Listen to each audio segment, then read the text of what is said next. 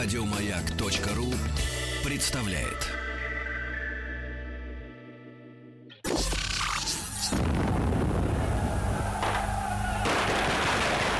Граждане министры Временного правительства, именем Военно-революционного комитета объявляем ваше Временное правительство арестованным. Это мы пролетарская революция. Именем революции. Для изучающих историю своей родины делаем мы эту программу, дорогие товарищи. Василий Жанович Цветков. Василий Жанович, доброе утро. Здравствуйте. Категорически. Чуть-чуть ближе микрофончик, Василий Жанович. Да, профессор есть. Московского педагогического государственного университета, доктор исторических наук. Василий Жанович, ну, у нас на э, нашем календаре э, апрель 1917 Да. года. Царь в заточении. А, Значит, соответственно, то, что происходит на фронте, ну, мы об этом а, опишем, куражится. а, Вот. И, соответственно, ощущение всеобщей свободы и победы свободы и демократии. Праздник такой. Да, да. Кстати говоря, Василий Жанович, вы оцениваете, сколько длилась эйфория-то после событий февраля? А, Довольно быстро отрезвение начинает наступать, э, потому что два, наверное, таких вот удара по психике, как говорится, нанесли э, э, наших всех оптимистов. Первый удар вот как раз он был связан с тем, что э, произошло вот, о чем мы сегодня будем говорить, как раз апрельский кризис, э, первые отставки, реорганизация правительства э, и то, что уже вот здесь вот идет вот это вот противостояние лозунгов «Долой временное правительство», вся власть советом и наоборот, вся власть временному правительству, поддержка временного правительства.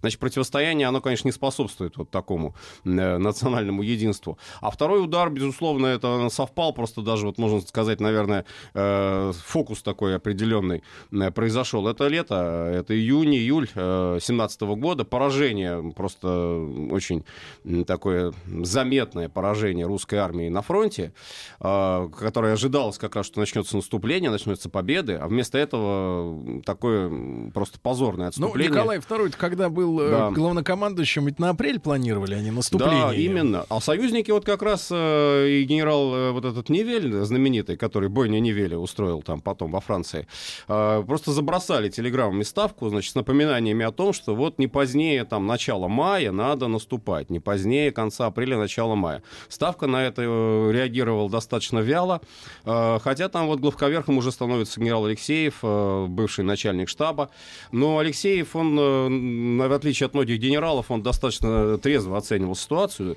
и скептически оценивал шансы русской армии, потому что если уж и можно было говорить о наступлении, вот провел как раз э, совет в Ставке, э, он, и вот Брусилов выступил за наступление своего фронта юго-западного, другие тоже генералы говорили, ну как наступать? Наступать только для того, чтобы вот из окопов поднять солдат и как-то вот хотя бы раскачать их активность боевую, потому что пока они в окопах сидят, начинается там бог знает что. Начинается э, самое позорное явление, вот о котором вообще отдельно надо сказать для русской армии на тот момент, вот так многие считали, это братания. Братания с немцами. Э, Причем без э, каких-то особых, вот, э, я не знаю, там, причин, ну, не было боевых действий, да, было затишье на фронте. И вот э, с нашей или стороны, с немецкой или стороны, здесь до сих пор это сложно сказать, скорее такой стихийный процесс был, но считается, что, в общем, немцы были в этом заинтересованы. Вот начинаются эти переговоры через окопы, вы в нас не стреляйте, мы вас тоже не будем, встречаются на нейтральной полосе там между окопами э, делегации, обмениваются, как там солдаты сами отмечали, они им, немцам, дают хлеб, а немцы им дают сигареты. Вот. Э, Сигареты на хлеб. Ну, у кого что, как говорится, в избытке. И потом э, фотографируются, фотографий много сохранилось, э, и все, и расходятся. Вот офицеры ничего сделать с этим не могут, совершенно. То есть вот уже здесь вот такое было То есть сначала армии. началось со следующего. В Петрограде во время подавления бунта, который не перерос еще в революцию, а был бунтом, э, не хотели стрелять в своих, а Да. потом перестали стрелять и в да, немцев. Да, а здесь идет вот уже лозунг этот, э, замечательный совершенно лозунг э, мира народам, всем народам, то есть э, уже вообще штыки в землю и по домам. Но правда, правда, мы ни в коем случае не должны отрицать и довольно сильного вектора оборонческого. И этот оборонческий вектор у нас пронизывал, наверное, тоже многие политические силы, начиная от э, правых, вот кто там остался, естественно, потому что они как бы считали, надо продолжать войну. Э, до победного конца. И левых тоже. Но для левых только вот изменился характер войны. Она стала революционной, оборонительной войной. То есть война без захватов территориальных, а война за свободу против германского милитаризма. Вот это вот такой лейтмотив у них был. Ну и были чистые, чистые стопроцентные пораженцы, э, вот как их тогда называли. Ну, они себя, правда, так не называли. В частности, вот большевики, Ленин, он заявил категорически, что э, это не просто мир, да, мир народам, а это еще мир, который должен совпасть по времени со свержением своих правительств, свержением э, режимов. Тотальная революция. Тотальная везде. революция. И вот тогда уже народы помирятся. А, Ведь парадокс заключается в том, что как раз вот э, там 16-17 год э, небывалый же подъем в техническом вооружении армии. И, дело, да? в том и, и дело. Все, весь залог, все, так сказать, весь залог Запасы. победы, да, да, он был на лицо и более того, наши же в это время испытывали первый в мире автомат. И это а, тоже. Да, то есть, в принципе, у нас в армии было все, чтобы достичь победы, Исп... если бы не вот эта гниль, да, которая... Ну, испытали, я вот, кстати, к вопросу о технике, испытали даже первый танк наш вот в это время как раз, танк Лебеденко, такой здоровые колеса у него были, мощные. Здесь была логика такая, что он этими колесами, значит, будет э, переезжать э, вообще все укрепления э, вражеские, а между этими двумя колесами, ну так вот, если представить, вот такой лафет, как бы видоизмененный артиллерийский, между этими двумя колесами стояла такая батарея, значит, там были пушки, пулеметы, и вот он должен был обстреливать. Испытали под Дмитровым в лесу, но, в общем-то, неудачные были первые испытания, потом так и забросили, потому что уже считали, что все, и, и война вот, кончилась. И, и вот в чем горечь-то, да? Люди начали брататься, причем мы же всегда о русском солдате российском говорим с огромным уважением, и тому есть огромное количество подтверждений. И вот то, что вот происходило в 17-м, конечно, это такая срамота, да, вот э, да. Для, для нашей армии, вообще для боевого духа. И парадокс заключается в том, люди, значит, повоевали, с, ну, условно говоря, с э, сентября 14 угу. по э, весну 17 То есть, ну, условно говоря, ну, не полные три года. Ну, по сути, Очень да. устали воевать, хотя, по данным всей статистики, потери в нашей армии были, ну, относительно населения. Относительно населения. От, относительно населения минимальные. Меньше всего людей погибло именно э, от, от России. Э, в процентном соотношении от населения, да, кому в, бы роптать? В нам бы, числах нам бы французам, меньше, да. немцам или англичанам, да, ну, наши, да. значит, уста... А потом за это получили еще там пять лет, считай, гражданской войны. Вот в этом-то и парадокс весь заключается, вот, который действительно, я думаю, надо всегда помнить.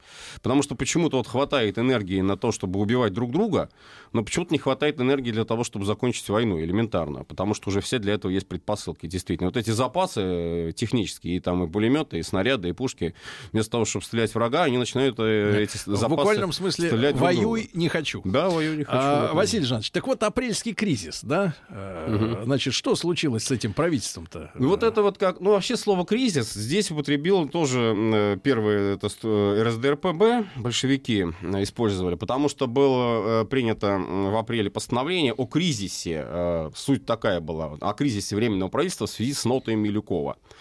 А, само Временное правительство как бы сначала не воспринимало это как некий кризис, но потом, когда пошли отставки вот, э, Милюкова и военного министра Гучкова, э, конечно, это можно было воспринимать как некий кризис, а потом уже изменился и состав, там э, были дополнены состав социалистами. Собственно, и изначально тоже им не был туда путь закрыт. Но если большевики Временное правительство категорически бойкотировали, то есть никак туда не хотели идти ни в каком качестве, то вот что касается эсеров, меньшевиков, в мае мы увидим следующий уже момент, это то, что они там появились. Но вот важнее, наверное, апрельский кризис посмотреть, что это у нас э, такое проявление гражданской войны в миниатюре. Ведь, собственно, с чего все началось? Началось это вот действительно с э, призывов к миру. Э, Петроградский совет в марте еще, еще до возвращения Ленина, э, публикует э, такое обращение к народам мира. Ну, его так перефразировали, к народам мира о мире. Э, мир какой здесь? Э, о чем здесь шла речь? О том, что вот э, мир, безусловно, должен наступить, то есть никто категорически против мира не выступает, нет таких уже людей, которые вот войну ради войны ведут, да, но мир должен быть без аннексии и контрибуций, без захватов, без того, что вот были бы какие-то там унижения другой страны.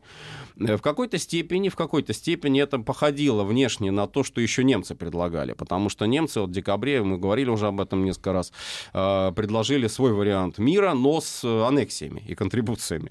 То есть здесь вот вариант был такой, что вроде как наши войска вот заняли какие территории, вот мы так, так и останемся.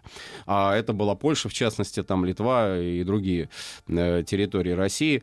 Вот. А э, тут уже вот вроде бы как и, и, и нулевой такой вариант. То есть э, страны должны уйти, разойтись вот к своим прежним Но границам. это просто наша инициатива, она чью-то поддержку в международном она немножко, масштабе приняла? Она немножко э, была здесь поддержка со стороны французов, но с французской стороны, поскольку Франция все-таки она воевала действительно очень э, активно, э, социалисты французские приезжают как раз в Россию, тоже вот этот вот визит Альберт Тома, министр французский социалист, который вошел в правительство, и вот они там за мир, конечно, но после победы, после победы над Германией. Вот этот Тома, он ездит по фронту. А мир после призывает... победы. Прекрасное предложение. Да, вот. Красиво. Заманчиво. А как, как иначе бывает? Ну, естественно, как иначе и бывает. Но а наша позиция, она была такая, что вот вроде бы можно и э, не вести активных боевых действий. То есть в этом смысле Петросовет, он занял такую немножко действительно поломичатую позицию.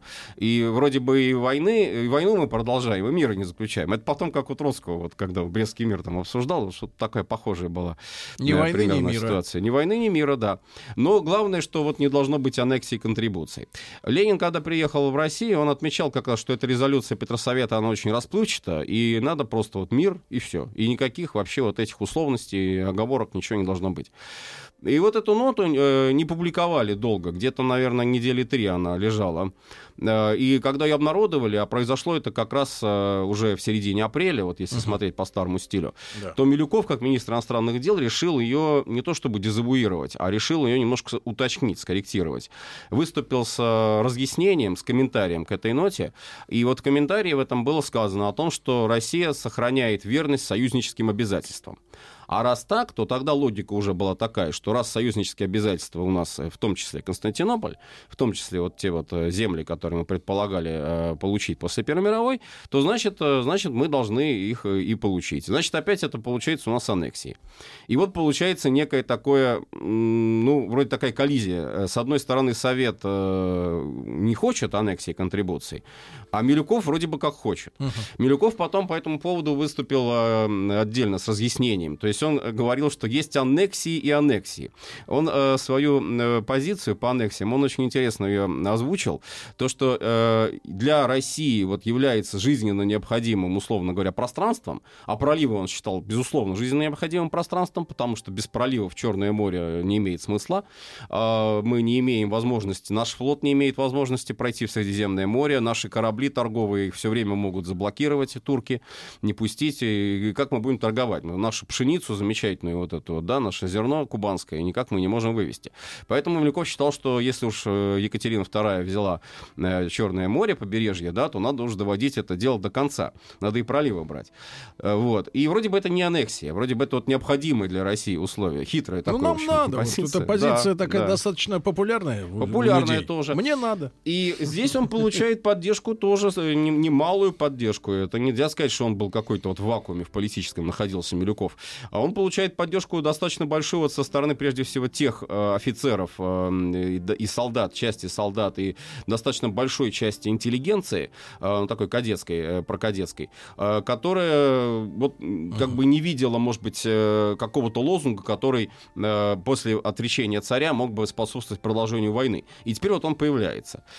И что, прошли демонстрации? И вот что происходит дальше. Дальше, значит, происходит очень интересная ситуация в Питере, что, собственно, собственно, вот и стало этим самым кризисом. Э, к Мариинскому дворцу, а тогда там еще временное правительство сидело, потом уже в Зимний дворец они переедут. Э, к Мариинскому дворцу э, направляются делегации солдат. Причем, вот что интересно тоже, 18 апреля была опубликована нота Милюкова, а по новому стилю это 1 мая. Угу. Это первое празднование 1 мая, вообще официальное празднование 1 мая в России. Потому что до этого это было, естественно, запрещено. Все запрещено. Там маевки собирались рабочие в лесу, вот, проводили свои встречи, но это было запрещено официально. Вот. А тут э, пролетарский праздник, пролетарская солидарность, и вдруг на тебе, вот, значит, у нас Павел Николаевич э, такой агрессор получается. И выходят к Мариинскому дворцу э, делегации от э, гарнизона питерского. Ну, э, э, конечно, их мотивацию тоже можно понять, потому что... Неохота воевать, это понятно. Вот, да, да. Хочется в Петрограде сидеть, паёк получать и Э, бухать. Здесь ведь что с Петроградским гарнизоном надо учесть? Вот какой момент обязательно? Помимо приказа номер один, который э, вот мы уже тут разбирали очень подробно, и который ставил, по сути, питерский гарнизон под контроль Совета, он выводил его из э, подчинения, прямого подчинения округу военному и ставил под контроль Совета. То есть здесь такое вот двоевластие получалось. Приказы округа выступают, э, э, если они э, как-то, э, то только с санкцией Совета они одобряются. Если Совет против, то, в общем, можно бойкотировать э, то, И что пришли вот они, да. приказал. Да, конечно, а это потом и э, проявилось в октябрьские дни. Так вот, они приходят, э, потому что еще один момент, э, в апреле как раз должны были отправляться маршевые роты на фронт, очередные партии из питерского гарнизона.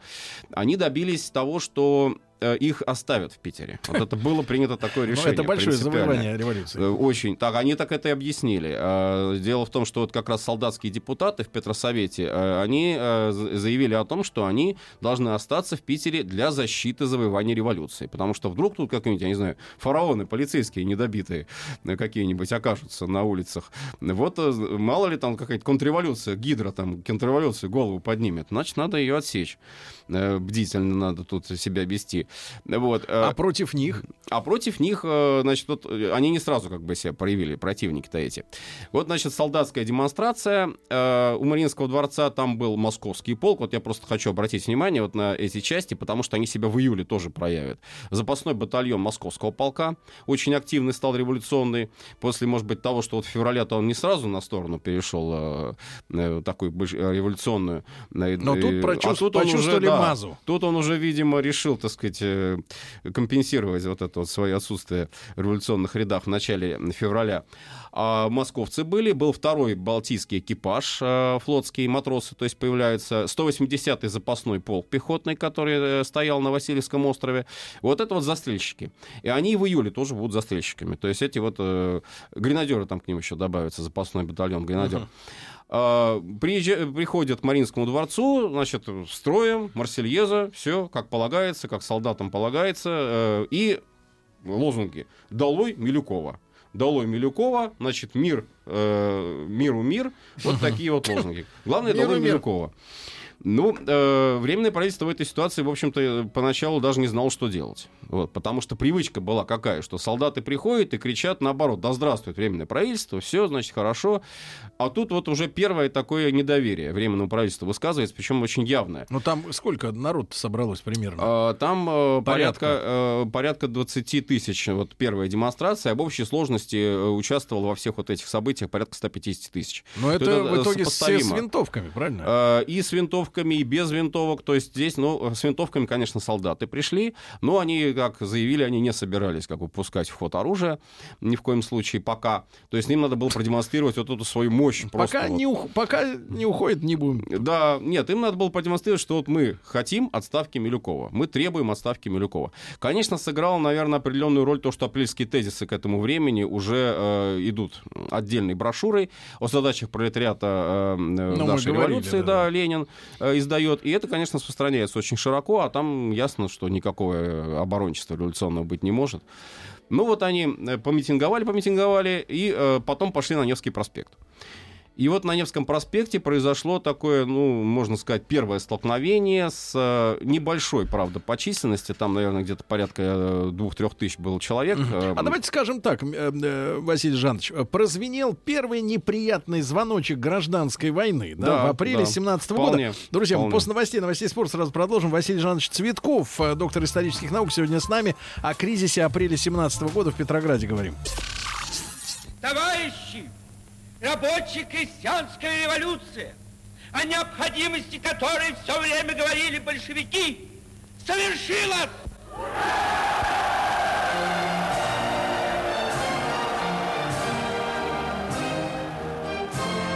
Именем революции. Василий Жанович Цветков, э, профессор Московского педагогического государственного университета, доктор исторических наук. И э, события апреля 17 года, когда на Невском проспекте сошлись э, многочисленные да, демонстрации. Да. Первое это... Начинается Сол... вот давайте, этот давайте называть вещи своими именами. Солдатня, которая не хотела ехать на фронт. Ну, они во всяком случае себя такими не считали, ни Ну, это понятно, случае. что иногда клички дают со стороны. Но, тем не менее, и Со вторая... стороны их так называли, А, да. а против них вот какой состав А был против них вот делегатов? интересно, значит, там просто кто э, видел это, свидетели, э, в том числе вот, кстати, и солдаты, которые участвовали в этом э, мероприятии, скажем так, м, поход по Невскому, появились какие-то люди в котелках и цилиндрах, которые несли лозунг э, «Да здравствует Милюков!» И вот это их так возмутило, вообще, вот э, солдат, значит, Ага. да, что они просто вот бросились, как вот эта вот колонна, грубо говоря, да, ну, вооруженная колонна, это хороший тоже момент, правда, не, стрелявшая, но тем не менее. Вот, на этот самый лозунг, на этих самых э, людей Котелков. в цилиндрах и тел- котелках, да, вырвали у них этот лозунг, порвали, их побили, вот, ну, без, без, без э, жертв, без Кот- пока котелки еще, да. оставили. Жертвы еще будут впереди, кстати сказать, а, на следующие дни. А, И, и все. И прошли, как вот я говорю, как утюг Каток. через, э, как каток через вот эту демонстрацию. Просто она вот раз- развалилась, э, рассеялась э, по Невскому проспекту. Потом они, значит, там еще долго бегали по тротуару и кричали «произвол насилия». Вот, да. Полиция? Да, Полиции а нет. полиции нет, полиции-то нет у нас. У нас уже только милиция вместо полиции. Да. Теперь- Но она революционная сознательная, Она правильно? революционная, она за, э, за не кого совсем. попадя впрягаться-то не будет. Да, это Да. тоже верно. Вот, значит, что происходит на следующий день? На следующий день, э, вот уже 1 мая вроде как отпраздновали, э, но м, очень возмутила вот эта нота Милюковых рабочих. Э, нота Милюкова рабочих возмутила. Э, прежде всего, опять же, это выборгская сторона. Это застрельщик, в общем-то, всех вот революционных процессов. Выборгская сторона, Васильевский остров. Ну, Путиловский завод, он э, как-то вот особенно здесь э, мы его не видим, пока в апрельском кризисе. Он у нас там еще впереди себя проявит. Вот, а выборцы, они начинают вот такую забастовку однодневную и требуют все тот же самый лозунг отставка Милюкова, но э, уже э, большевики как раз э, здесь выступали на митингах, э, подключились очень быстро, и э, помимо отставки Милюкова вообще долой временное правительство и вся власть советом. То есть тот лозунг, который Ленин озвучил вот буквально до этого э, за две недели, э, он уже, как они считали, вполне при- э, пригоден для того, чтобы его Ну, осуществить. давайте так. э, Лозунг рукотворный пошел уже э, на пошел улицу. в массы, пошел в массы. И на следующий день рабочие пошли. Да, и на следующий день уже идут рабочие демонстрации. Солдат почти нет, не участвуют. Они, в общем, посчитали, что они свое слово сказали э, и остались в казармах. Ну, если только кто-то там вот по собственной инициативе, по воле по своей пошел. Вот. Но это в основном уже рабочие демонстрации. Рабочие демонстрации идут э, туда же все на Невский проспект. И вот э, 20-21 апреля происходит э, столкновение. Э, опять демонстрации, контрдемонстрации. Но вот эти люди с, э, в цилиндрах там, э, в котелках, они, Сняли видимо, они, видимо, тоже решили, что это не последнее слово. Э, Собирается более многочисленная демонстрация, то есть там счет уже шел где-то порядка несколько, наверное, даже десятков тысяч человек очень интересного состава. Значит, демонстрация, э, прежде всего, это э, студенты, гимназисты, ну, для них Милюков действительно был авторитет. Э, Помимо того, что он там профессор, еще и они, в общем, действительно такие все оборонцы. А, участвуют э, чиновники и участвовать начинают э, вот те организации, которые потом составят основу белого движения будущего. Это, в частности, офицерские организации, Союз Георгиевских кавалеров, вот, Союз инвалидов, вот, ветеранов войны. Они несут очень показательные тоже лозунги. Э, Войну до победного конца. Верните Ленина Вильгельму. Вот замечательный лозунг сам по себе, потому что а, уже на тот момент вот, э, начинается в прессе э, своего рода такая вот борьба. Э, даже вот интересно... Шпион или нет? Да, шпион или нет, совершенно верно. Э, Появляется пломбированный вагон. А, вот эта вот э, идея пломбированного вагона. Но пока это озвучивается не на уровне там прокуратуры или там э, следствия какого-то, а это на уровне прессы. Как вот Ленин приехал, да, вот об этом пишут статьи э, разные газеты, бульварные газеты, и такие тиражные газеты, э, кадетские Так вот, самые. Василий Жанович, на Невском они стал схлестнулись, Да, да, да, да, да. Так вот, значит, эта часть. Во главе этой демонстрации шел офицер молодой и его невеста, сестра милосердия. То есть это был такой некий символ своеобразный. Вот. Молодая будущая Россия, они идут вперед. Да. Лозунги «Да здравствует Милюков», опять же, э, вся, вся власть временному правительству. То есть вот когда мы, э, я вот хочу просто отметить, что у нас такой стереотип складывается, что демонстрации были исключительно революционные. Да? Но была, и, была и контра, контрреволюционная контра вылезала демонстрация. тогда еще. Вот я и говорю, что это некое такое вот уже начинается противостояние такой гражданской И войны. вот идут они такие красивые. Э, нет, не, не- не сразу. Они вышли э, как бы по демонстрации, э, тоже э, собирались прийти как раз к Мариинскому дворцу с целью тому, что выдержать э, там и выразить поддержку. Навстречу ним идет вот эта вот рабочая демонстрация. Причем они к Мариинскому дворцу рабочие не заходили, они сразу на Невский пошли. А, вот с этими лозунгами. И происходит, вот, собственно, наверное, то, что и должно было произойти. Происходит столкновение двух демонстраций. То есть там десятки тысяч человек. Э, По сути, да. По сути, да, если учесть еще вот хвосты, которые шли за этими И демонстрациями. учитывая, что Невский не такой широкий проспект, Не как, такой например, широкий. э, в Москве Садовое кольцо. Э, да? В общем, произошла свалка, милиция ничего сделать не могла, и вот здесь уже были выстрелы. Здесь были выстрелы, погибло трое человек. А, И э, вот уже этим занялась прокуратура.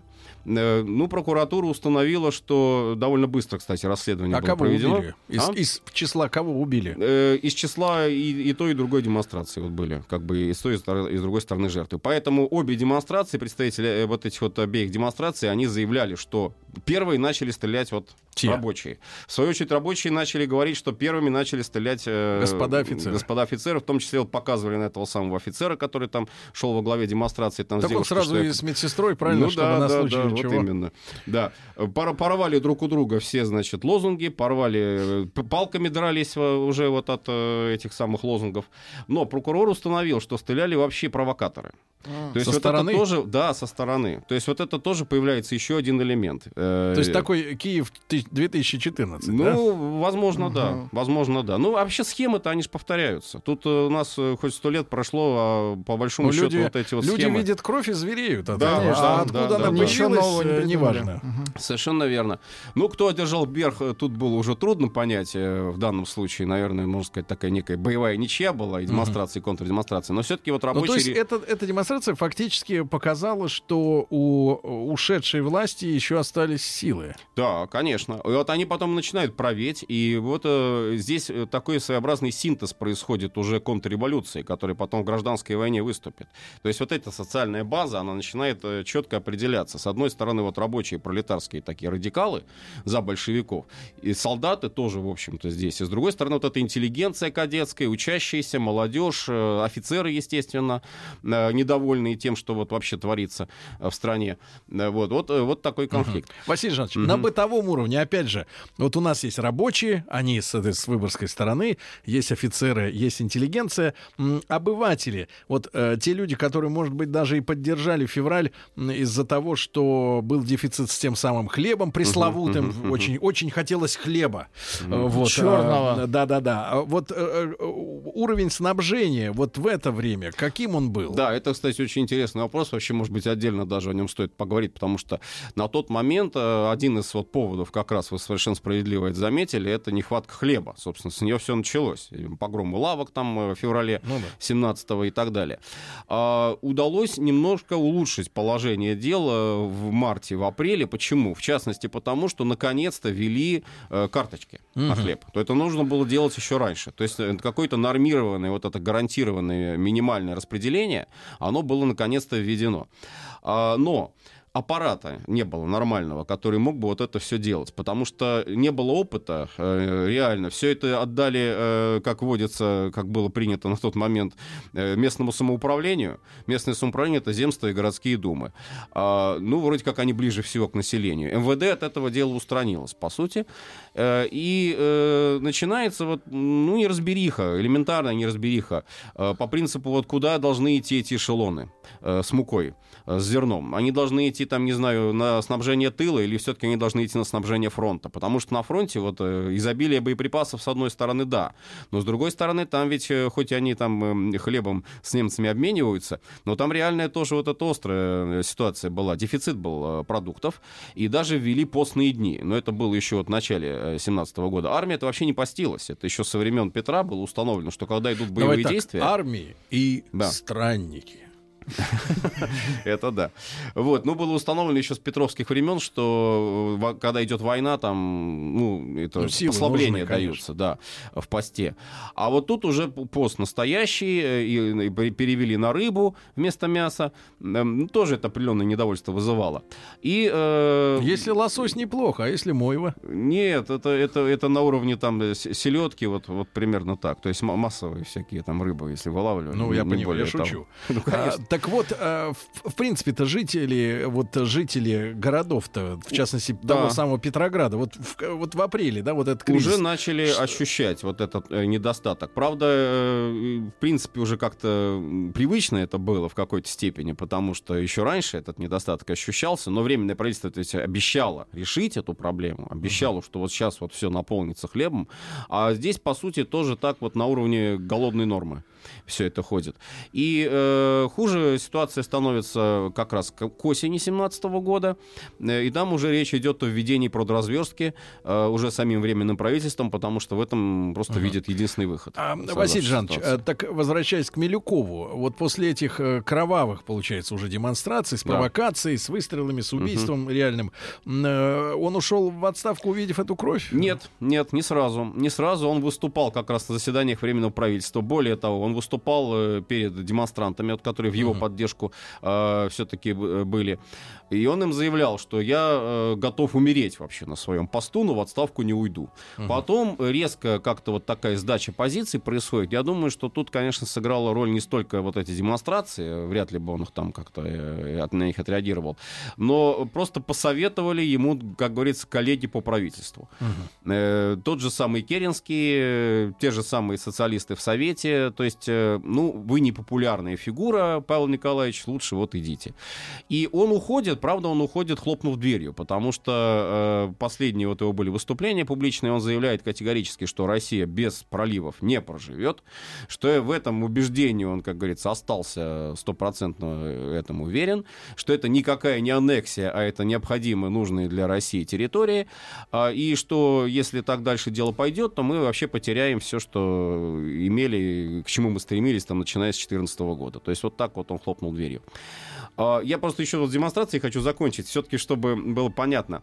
Последний день после вот этого э, кровавого побоища... Уже после крови, да. Да, уже выходят опять рабочие на демонстрацию. Все-таки им надо было доказать, что Невский проспект за ними. То есть кто последний? Но, но, вот очень важный э, момент, поскольку милиция, она бездействует, то тут уже появляется Красная Гвардия и охраняет демонстрацию. То и есть вот мы свои видим собственные охранники. Своя, своя собственная охрана. И мы вот видим здесь реальное первое появление, э, такое публичное, активное, публичное появление Красной Красногвардейцев. Гвардии. То есть это не изобретение большевиков? Э, по сути, э, это и то, и другое. То есть Ленин очень активно вообще эту идею поддерживал, потому что он считал, что Красная Гвардия это как раз и есть вот самооборона рабочих. Ведь мало ли что там вот эти офицеры. Рабочему нужен штык.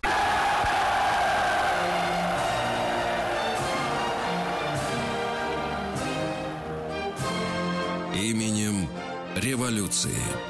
Василий Жанович Цветков, профессор Московского педагогического государственного университета, доктор исторических наук, э, кризис 17 э, года, апрель и формирование, как раз э, выкристаллизовывание в этой обстановке бардака людей, которые являются, ну, условно говоря, консерваторами, да, угу. и все-таки на позициях, да. сказать, старой власти, и рабочие, которые приобретают Красную гвардию, да. то есть свой боевой отряд. Боевой то отряд. есть солдаты они сами могут за себя постоять. Э... А, рабо... а почему не было коллаборации рабочих и крестьян? Зачем надо было среди рабочих создавать военных? Ну, здесь э, просто какие вот истоки вообще появления э, Красной Гвардии были. Э, когда был февраль, порядка 40 тысяч винтовок ушло просто в народ условно говоря. Со То есть складов, разворовали склады? С Сейгаузов, да, с Сейгаузов Петропавловской крепости, в частности, э, с казарм, с полицейских участков э, разгромленных, разбитых. Все это, вот, грубо говоря, ушло в народ и где-то ходило, и никто не мог э, понять вообще, где это все находится. 40 тысяч винтовок в одном Питере только. А, вот. А дальше больше, значит, Ленин, э, еще находясь в Швейцарии, он э, письма издалека, вот как раз одно из своих писем посвятил созданию рабочей крестьянской милиции. Ну, там, э, конечно, да, крестьяне там были постольку поскольку, но вообще была сама по себе идея та, что народ сам себя защищает, самовооружается, самоорганизуется. И вот эта вот рабочая милиция, она про прообразом будущей армии вообще должна стать была с точки зрения Ленина. А когда он вернулся, э, он видит, э, и рабочая милиция есть с одной стороны, но есть еще и городская милиция, вот там студенты, там, конечно, всякая контрреволюция. Одни с красными повязками ходят на рукавах, другие с белыми повязками ходят. Ну, Были с белыми повязками? повязками совершенно А верно. белый ГМ. цвет, вот само слово, это белая гвардия, тоже оно как появляется, появилось? тоже появляется в это время примерно. То есть Хотя- это от цвета повязки? Не, не только. Это вообще вот первое словосочетание «Белая гвардия» это мы видим еще в пятом даже году, но это отряды гражданских лиц, э, такая самооборона своеобразная. А вот 17-й год? А в семнадцатом году это вот, по сути, если, условно говоря, вооружить вот эту демонстрацию, которая была за Милюкова, вот это вам будет Белая гвардия. А почему виде. белые повязки появились? Сам этот цвет-то почему белый? Э, Я не думаю, что здесь был какой-то вот подтекст особый. Ну, может быть, потому что это было заметно э, на расстоянии. Э, ГМ, городская милиция. Причем это во всех городах вот они так носили, у них не было формы. образовалась белая гвардия? Нет, не совсем тоже. Э, Милиция — один из элементов, может быть, э, студенческий, гимназический вот такой вот элемент, который входил тоже в эту милицию, потом принял участие и в, в белом движении тоже, и в Белой гвардии оказался. Но вообще здесь ведь полиции-то нет. Э, Фараоны, вот эта форма вообще даже городового, она вызывала отторжение. Она поэтому- какого цвета была? ну, городового форма это черная шинель, это барашковая такая шапка, э, кубанка э, короткая. То есть чёрный цвет кокарда исключаем. С гербом. Э, Да, здесь э, в данном случае вот считалось, что никакой полиции, никакой формы, естественно, ничего это не должно быть. Все должно быть по-новому. А как по-новому? Самое элементарное... э, Кожаный плащ, да, Маузер. Ну, Это- вам только плащ, конечно. Это-то тоже дороговато, может быть. Не, каждому по карману. А вот элементарно, любая, даже гимназическая шинель. Ну, все ходили в форме. Студенты ходили в форме, гимназисты ходили в форме. Вот просто на эту гимназическую шинель повязывают белую повязку с ГМ буквой, да? У него еще нагрудный знак должен быть такой тоже с номером. И все. Вот вам готовый милиционер. Никакой формы не надо, ничего не надо. Вот, э, вот они уже пошли защищать порядок. А потом снял с рукава, вот уже и не И уже не милиционер, милиционер, а и не просто, докажешь. а просто Да. сидишь в ресторане отдыхаешь. Отдыхаешь. А вот Красная гвардия, Красная гвардия, аналогичный совершенно э, принцип. То есть тоже и в пальто, и в кожанке, и в И в чем плаще, угодно. Сергей. Да, но только красная повязка. Только красная Которую тоже повязка. можно и снять. там, э, которую тоже можно снять, А у них были верно. конфликты у этих милиций? Между собой, да. Бывало, бывало, бывало. Дело в том, что действительно, вот когда проводились именно такие массовые мероприятия, то здесь, э, в общем, ну, конечно, они расходились э, мирно, потому что вот это единственный первый такой случай стрельбы, открытой стрельбы, причем провокационной стрельбы, который был в апреле. А так, пока до столкновения дело не доходило, начались столкновения реальные, это октябрь, конечно, 17 года, то есть там уже э, понятно, что милиция как орган самоуправления в подавляющем большинстве случаев это сохранили верность Временному правительству. Понятно, что Красная гвардия, как самооборона рабочих на заводах, она стала за большевиков. Вот. И Ленин, он видит э, в Красной гвардии вот тот самый зачаток э, того самого будущего вооруженного такого устройства народа, самовооружения, самозащиты народа, который ему всячески э, симпатично. И он ее, эту идею всячески развивает. Ну вот еще, кстати, к вопросу о временном правительстве. Здесь очень важно отметить отставку еще одного министра. Это тот самый Гучков, наш знаменитый Александр Иванович, который переворот готовил, который вот хотел там Ну, отречения можем мы его назвать наследника. громко и четко подлец? Ну, э, Подлец. я бы так все-таки не стал говорить, вообще, потому как? что по отношению к историческому деятелю мы должны, наверное, более взвешенно подходить. Ведь он э, после как раз мартовских событий, он становится на совершенно махрово-контрреволюционной позиции. То есть он То есть, добившись, выкроив себе пост, он стал хорошим. э, стал контрреволюционером. А вот в чем проблема? Проблема в чем демократического устройства мира? Да. В том, что, э, во-первых, задача у демократически выбранных лидеров нравится массам, Это чтобы да. они их не скинули. Да, да. А для этого принимать решения популистские, а не нужные государству. Это верно. Более того, у него вот такой начинается диссонанс, э, и э, жалуется он там на сердце, тоже вот ну, не- неврозы какие-то, может быть, начинаются, но это так, к Легкие. слову. Да. А, чем еще Гучков запомнился, это так называемая чистка генералов. Генеральские чистки, э, по данным Деникина, ну, конечно, таким примерным, где-то порядка 150 генералов отправил он в отставку. Э, С, какими, э, с какой мотивацией, с какой формулировкой, значит? Ну, помимо того, что это, естественно, там слуги старого режима, э, политически неблагонадежные, это самый вот уже тоже ходовой начинает здесь вот термин появляться. Среди этих, эм, человек, среди этих генералов был граф Келлер, который отказался присягать временному правительству, естественно, сразу его уволили. Вот. Но э, это вот палка о двух концах. С одной стороны, вроде бы омоложение кадров. Это преследовало целью. То есть э, во главе там дивизий, корпусов должны стоять популярные молодые начальники. Ну, конечно, не прапорщики, это уже все впереди будет у нас. Uh-huh. Прапорщицкая генералитет из прапорщиков. Вот, но так хотя я бы так считаю, те, что кто... и солдат толковый может командовать. Ну, так это тоже, кстати, а началось. Нет? Зачем началось тоже чуть позже, правда, в июньские, в июльские дни уже 17 года. А, но главное вот эта лояльность. Лояльность новой власти, лояльность э, временному правительству, естественно. Э, безусловно, Гучков категорически не принимал э, приказ номер один, э, пытался всячески стабилизировать вот его какие-то вредные последствия. Но вот с одной стороны он, видите, вроде бы как и против революции, с другой mm. стороны это самая генеральская чистка, которую ему, кстати, Деникин не мог простить. Владислав, Запишите, пожалуйста, в протоколе так. нашего заседания. Так. Цветков ВЖ отказался называть Гучкова под лицом. Все, так и запишем. Василий Жанович, вам хорошего дня. Спасибо, Спасибо. большое. До новой Спасибо. встречи. Спасибо, Спасибо да. ребят. Хорошего дня. До завтра. Завтра рабочая суббота. Еще больше подкастов на радиомаяк.ру